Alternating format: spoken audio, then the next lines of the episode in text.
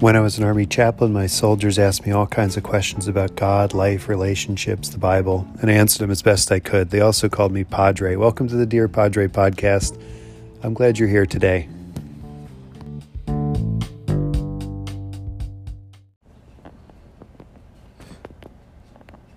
Today we have a gospel lesson that we'll be exploring from the Gospel of Matthew chapter 15. Jesus left the place and went away to the district of Tyre and Sidon. Just then, a Canaanite woman from that region came out and started shouting, Have mercy on me, Lord, son of David. My daughter is tormented by a demon. But he did not answer her at all. And his disciples came and urged him, saying, Send her away, for she keeps shouting after us. He answered, I was sent only to the lost sheep of the house of Israel. But she came and knelt before him, saying, Lord, help me. He answered, It is not fair to take the children's food and throw it to the dogs. She said, Yes, Lord, even the dogs eat the crumbs that fall from their master's table. Then Jesus answered her, Woman, great is your faith. Let it be done for you as you wish. And her daughter was healed instantly the gospel of the Lord. Praise to you, Lord Christ. This story about Jesus and the Canaanite woman has so much packed into it, and it clashes so much with our modern sensibilities about who can approach God ultimately. Uh, we in America today even those who uh, are more racist and more bigoted than others still somewhat recognize that it's wrong, or at least they shouldn't do it in all public places, most of them anyway. There is a general understanding that uh, sort of us and them statements based on culture and race are unacceptable in public discourse uh, in ways that years ago were more acceptable and certainly in other places of the world are still being practiced today. And yet, the world that Jesus lived in had numerous delineations of who was acceptable for all sorts of relationships and who were not. We have read so much of the Old Testament uh, together here, and I hope you've caught some of the nuances of what's happening with the Canaanites. The Canaanites are people that live in Canaan. They are a um, Semitic peoples people, um, often delineated that way in archaeology and history. They were there when the people of God came out of Egypt and came back to the land of Canaan, and they were conquered by the uh, people of God under the leadership of Joshua and Moses before that. All chronicled in the book of Joshua and then Judges. But all the Canaanites are not annihilated, um, and many of them still live there, as the stories say. So, this, um, what might be seen today as some sort of genocidal eradication of the Canaanites, never really happened um, to the full extent that it was often described or at least told that the people of God were told to do. And so when the Canaanites are interacting with people, the people of God, over and over again in the Old Testament, uh, we see them very much present in the narratives. But the term fades away pretty fast as different peoples come in. The Philistines become the major opponent of the people of God, and they are the real nemesis in the reign of Saul and then King David and King Solomon and on and on. Other nations rise up, Assyria in the north, and the Canaanites kind of fade away as a major threat to what's happening in the land of Canaan, which from which they are named. But here, hundreds and hundreds of years later, after the Canaanites kind of fade from the scene, we have Matthew describing a Canaanite woman from the region of Tyre and Sidon. These are Phoenician cities, by the sea traders and people that are going all over. Carthage becomes a Phoenician city, and they eventually try to knock Rome off the top notch of of the military might of the Mediterranean world. But here, Matthew describes her as a Canaanite woman. Um, certainly, she's called a Syro-Phoenician woman elsewhere. But this designation of Canaanite, um, I think, can be seen uh, for what we can imagine it to be that it is not a term of great respect. It is showing that she is not part of the covenant that the people of God are part of in the New Testament, at least in the beginning. The people of God, the Jewish people that Matthew is part of and Jesus is part of, and other the all the other disciples are as well, um, would have seen themselves as very different from the Canaanites or the Syrophoenician people in Tyre and Sidon. Yet we know that Jesus goes to that region to get away from his own people, and he is there crossing this border on the margins of his own community for purposes that we are not quite sure. Maybe he's on a vacation, maybe he's there. But ultimately, Jesus does things to enact the reign of God, to show what the kingdom of God is like. And so we have this beautiful picture of the kingdom of God in this encounter with the Canaanite woman here in Matthew. But she is not well. She is troubled. Her daughter has a demon, uh, tormented by a demon, demonized. Demon possession is not really a concept in the New Testament, although we talk about it that way, certainly in modern times.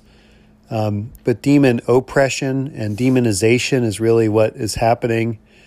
What are demons? It's hard to know um, fully to describe demons the way we describe plants and animals that we can see and feel and touch.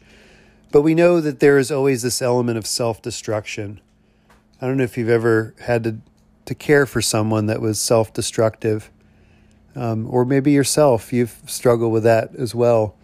Um, we all do. There's a human propensity for this. And I think the power of the demonic is to enhance that, to give people some measure of control over their lives and the lives of others, but there is a self destructive element from that that always has um, really awful effects on people's life and their comfort and their safety. And here, this girl is tormented by this demon, and the mother knows it.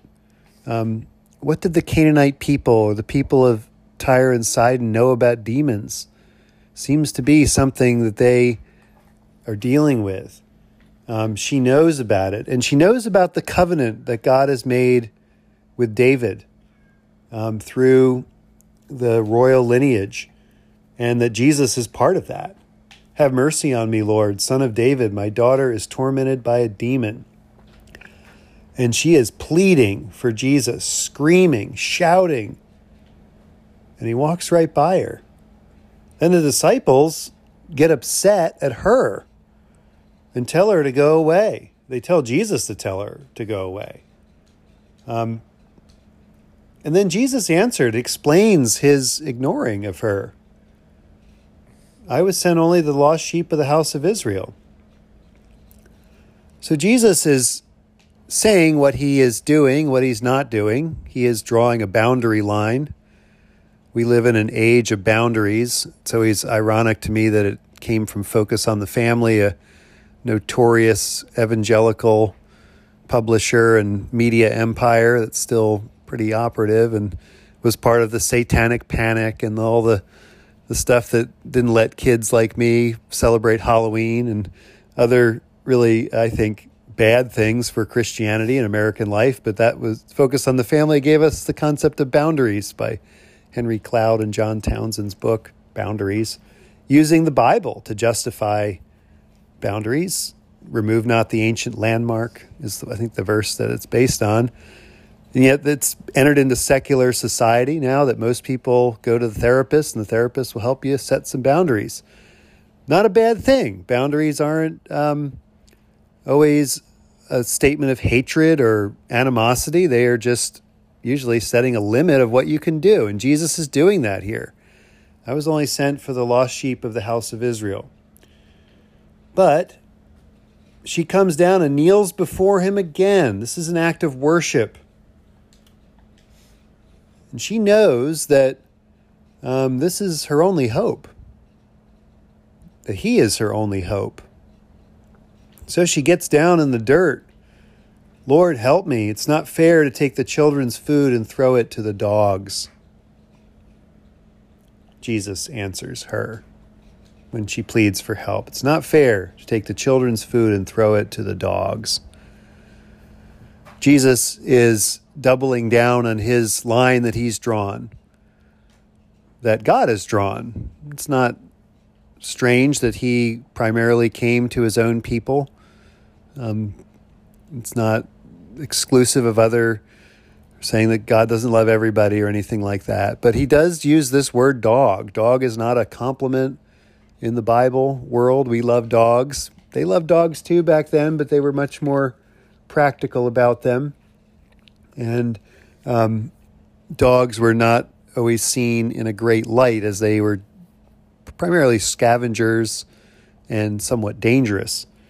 And so this insult, which we might see as a racism by Jesus or some other insult, is again doubling down on the covenantal language uh, that he has been called to stick to. Um, Jesus is not a racist here. This is um, that's a big stretch.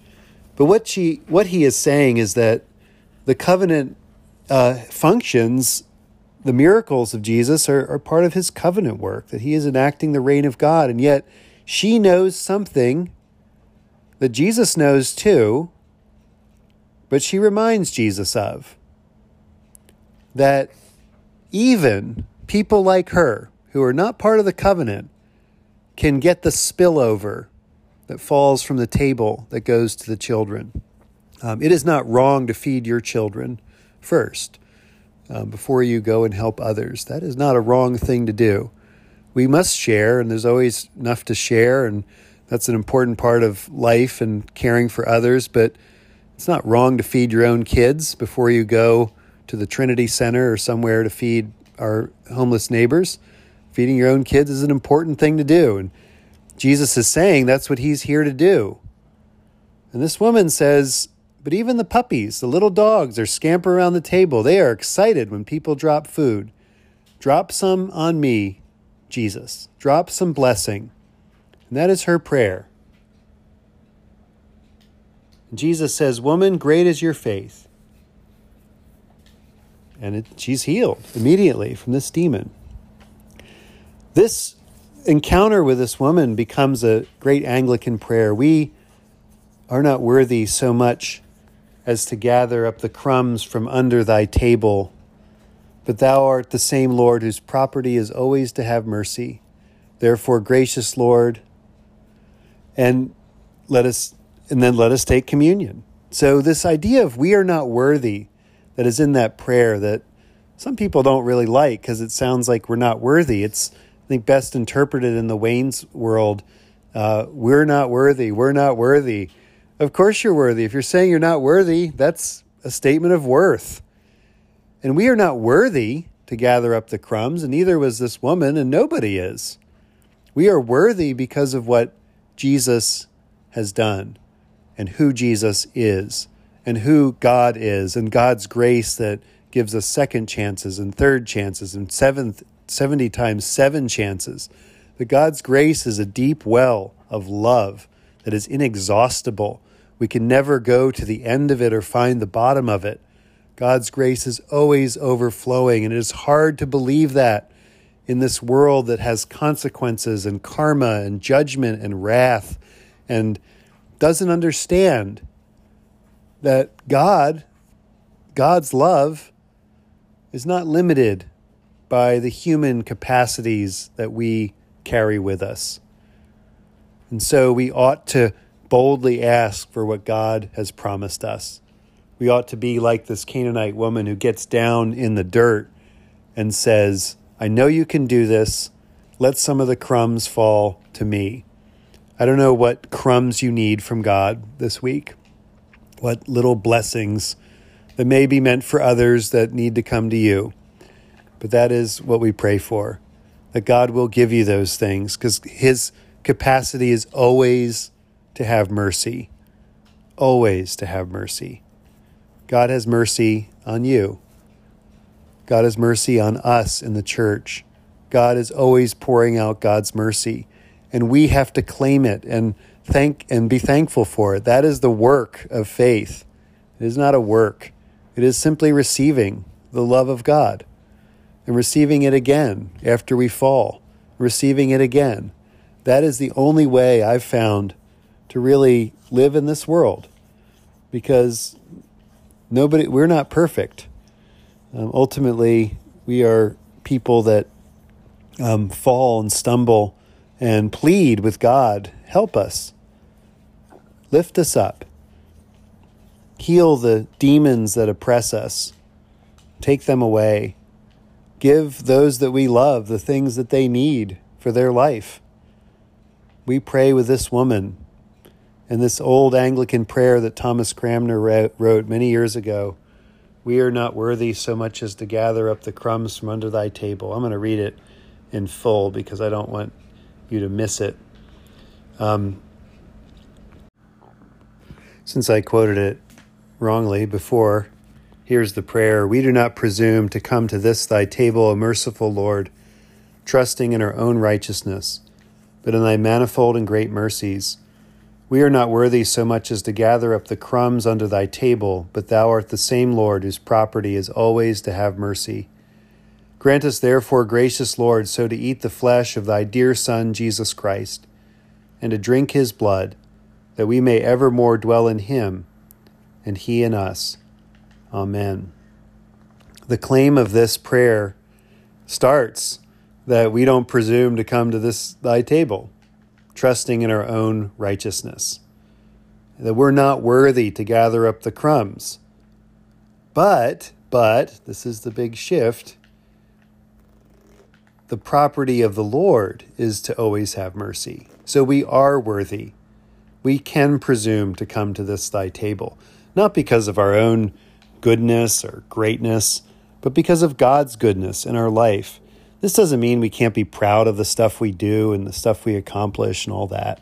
Um, we're wonderful humans, all of you are. Um, but what it means is that this fundamental problem of approaching God in our unworthiness is solved by God, God's self. That God makes the way happen, just like Jesus did for this woman who, in faith, claimed the promise of God for her child's life and even for her life as well. This is what it is to live in faith, in the grace of God. So live that today. Live that today. Live boldly, knowing that you are loved by God with an inexhaustible and everlasting love, that there is nothing that can separate you from the love, love of God in Christ Jesus our Lord. Amen.